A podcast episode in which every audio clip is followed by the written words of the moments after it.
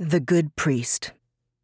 Father Michael Doyle, who died on November 4th at his parish house in Camden, New Jersey, infused his Christianity with his goodness. That goodness showed us what it means to live a life of faith. Written by Chris Hedges for the Chris Hedges Report, chrishedges.substack.com. Narrated by Eunice Wong.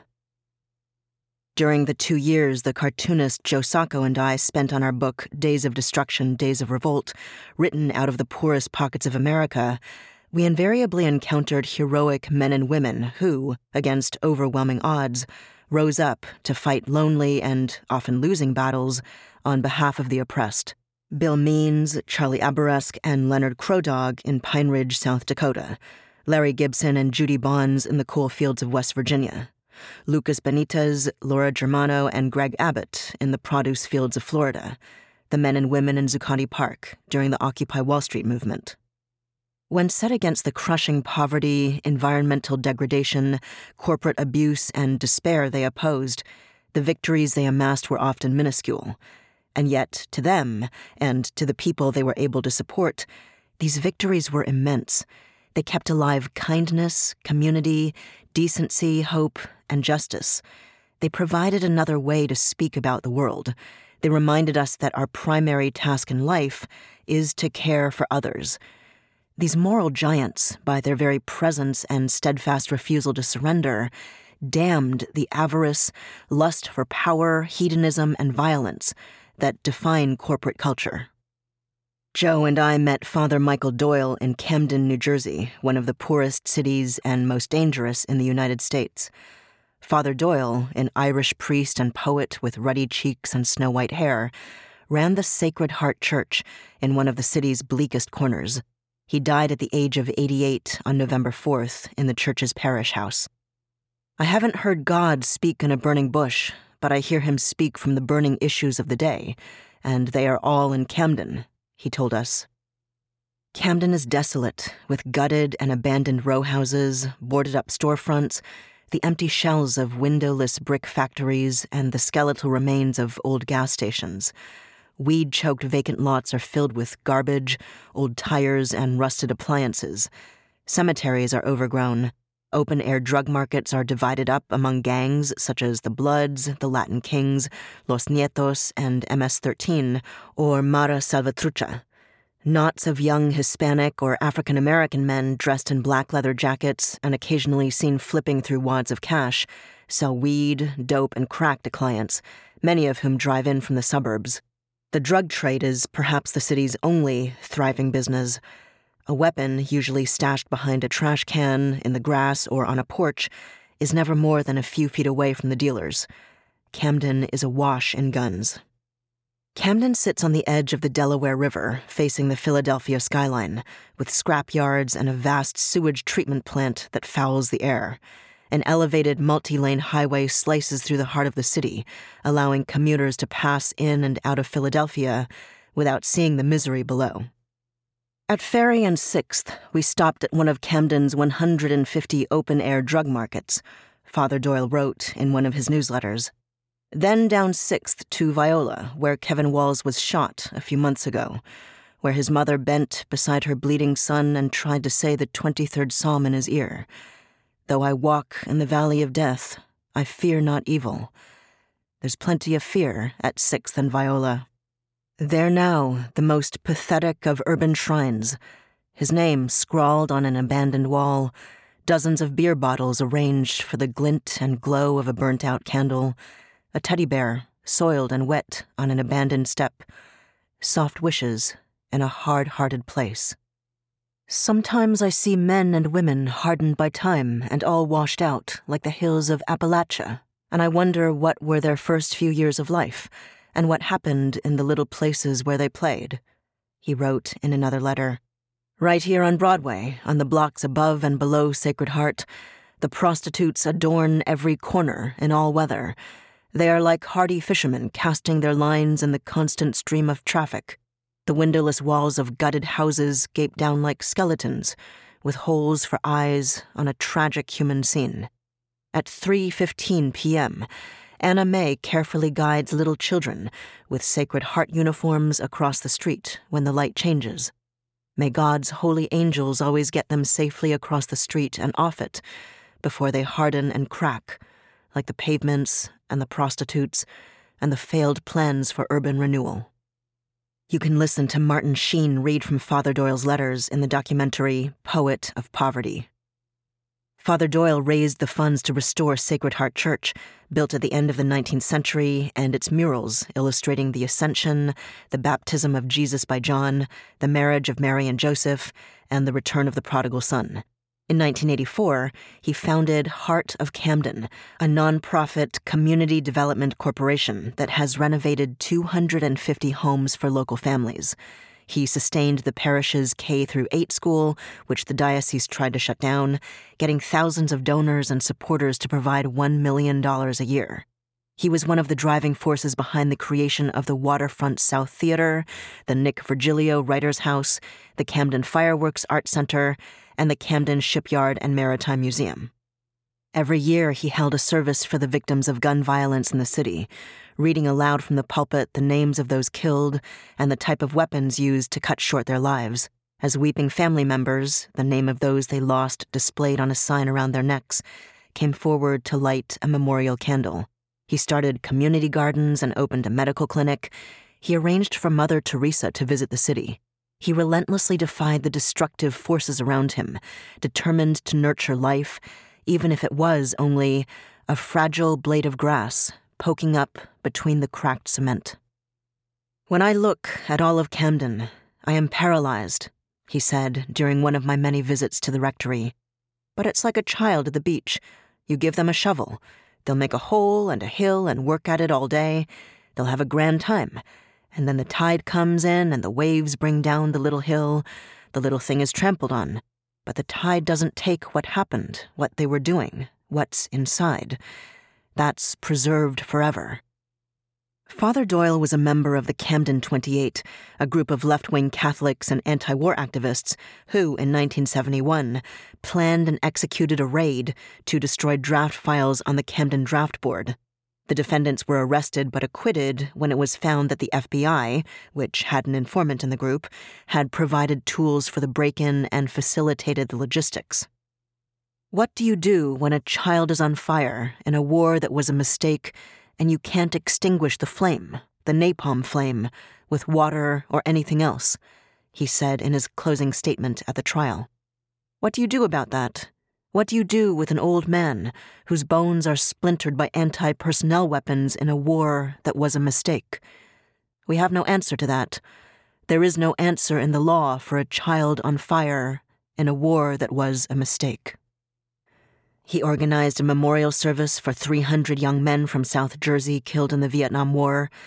Years later, he would still carry a card with the name of one of those killed, Lawrence J. Virgilio from Camden. The bishops were not pleased. He was fired from Holy Spirit High School near Atlantic City, where he taught, and transferred to Sacred Heart, a rundown and neglected parish, in 1974. He had to chop firewood to heat the church. It was meant to be a punishment, a demotion, but Father Doyle saw it as the greatest blessing of his life. I've failed. Nicely, he joked. He called Camden a concentration camp for the poor and saw the city as a template for all that had gone wrong in America. He likened the suffering around him to the crucified Christ, nailed to the cross of awfully polluted air and the broken sidewalks, the broken lives, the ugly scenes that wail for beautification, the dilapidated houses that must be restored for the children. Camden is a casualty of capitalism, he said as we sat drinking tea one afternoon. It's what falls off the truck and can't get back on the truck. It is a sad stage we are in. There is a meanness that has raised its ugly head in the soul of America. Bobby Kennedy, even Lyndon Johnson spoke about the poor. Now you can't say the word poor and get elected. Let the poor suffer, they're not important. Let the train roll over them. Today's a very hard time to be poor, he went on, because you know you're poor you hear people my age get up and say, We were poor, we put cardboard in our shoes. But we didn't know we were poor. Today you do. And how do you know you're poor? Your television shows you you're poor. So it's very easy to build up anger in, say, a high voltage kid of 17. He knows he's poor. He looks at the TV. All these people have everything. I have nothing. And so he's very angry. This is violence. I'm not talking about a violent show. I'm talking about the violence that rises out of the marketing that shows the kid what he could have. This creates a huge anger that explodes easily. That I discovered very quickly when I came to Camden. The anger is so near the surface. You rub it, and it explodes. There's no respect for you if you have no money. The constant assault of the marketers is never ending. I grew up in Ireland, he went on. We had the songs of our struggle. It was clear who we were struggling against. It was the money crowd. But people here can't see the enemy. You can't challenge what you can't see. Greed, prejudice, and injustice, you can't get at it. There's no head, there's no clarity. So you take it out on your neighbor. It's horrendous what people do. He saw the United States as cursed by the war industry and American militarism, a curse that would doom it. The billions diverted to endless wars meant those around him went hungry.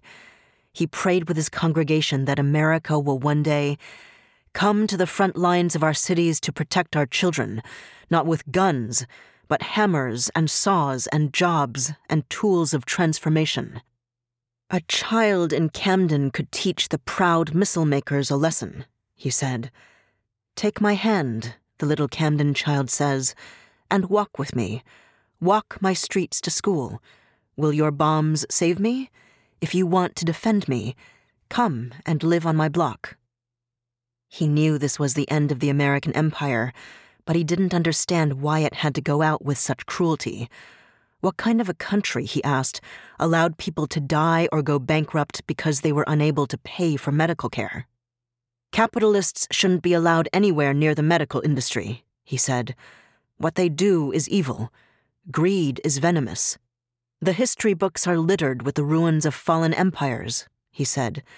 A fellow I knew, a blue collar fellow, he worked with the Navy, had to go over with some work crew to Italy. He sent me a card with a picture of the Colosseum. He wrote, I went to the Colosseum, but all I saw were two cats fighting in the weeds. It was, when you think about the mighty Caesars, what ancient Rome had been, quite profound. Father Doyle loved literature, especially Irish literature, and poetry, which he wrote and included in his letters. He was close friends with the local poet Nick Virgilio, whose brother he had memorialized years earlier, and whose haikus captured the desperation of Camden. The prostituted women knitting baby booties on the bus, sitting alone as he ordered eggs and toast in an undertone on Thanksgiving, the latchkey children, exploring the wild on public television. The frozen body of a drunk found on a winter morning in a cardboard box labeled Fragile, Do Not Crush, as well as his lamentations for his older brother killed in Vietnam. Nick wrote what could be the city's epithet The sack of kittens, sinking in the icy creek, increases the cold. In 1989, Nick died of a heart attack in Washington, D.C., at the taping of an interview for CBS Nightwatch. Father Doyle rode in the hearse that brought Nick's body back to Camden, the head of his deceased friend thumping softly against the back partition. He built him a gravestone in the shape of a slender granite podium in Harleigh Cemetery, where Walt Whitman, who Father Doyle could quote from memory, is also buried. He had one of Nick's haiku poems carved on it Lily, out of the water, out of itself.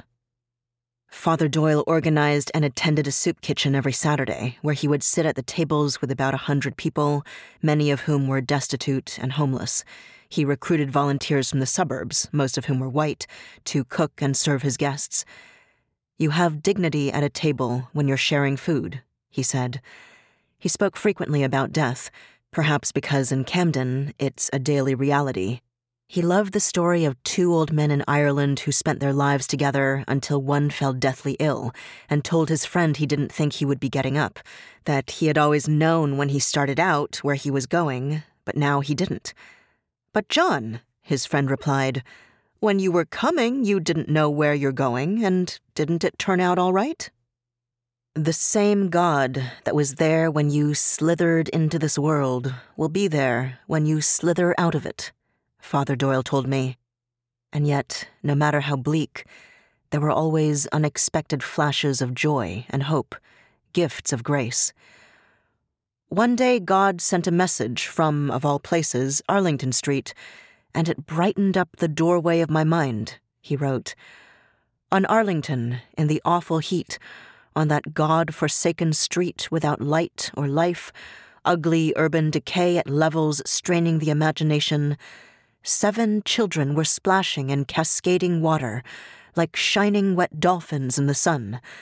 Somehow they had hauled a discarded hot tub from Adventure Spas on Chelton Avenue, opened a fire hydrant, and the powerful pressure sent the water upward on an old sheet of plywood into the tub and sent the children into ecstasies of delight, in spite of all the awful misery around them. Nothing could daunt the wild surge of their young lives and hopes. What is it about hope? Does its real inspiration only rise out of the tragic emptiness to take its pure and unsupported stand against all odds? These moments of grace sustained him, even as he acknowledged that everything he had spent his life fighting for had gotten worse. They affirmed that no matter how bleak the world around us, death and despair do not have the final word. Time will slowly erode the memory of this priest, as it erodes all memory, until he becomes a ghostly remnant of another era, a name adorned on a plaque. But what will endure is what mattered to him most the life force to which he dedicated his existence. That was The Good Priest, written by Chris Hedges, narrated by Eunice Wong. For the Chris Hedges Report, chrishedges.substack.com.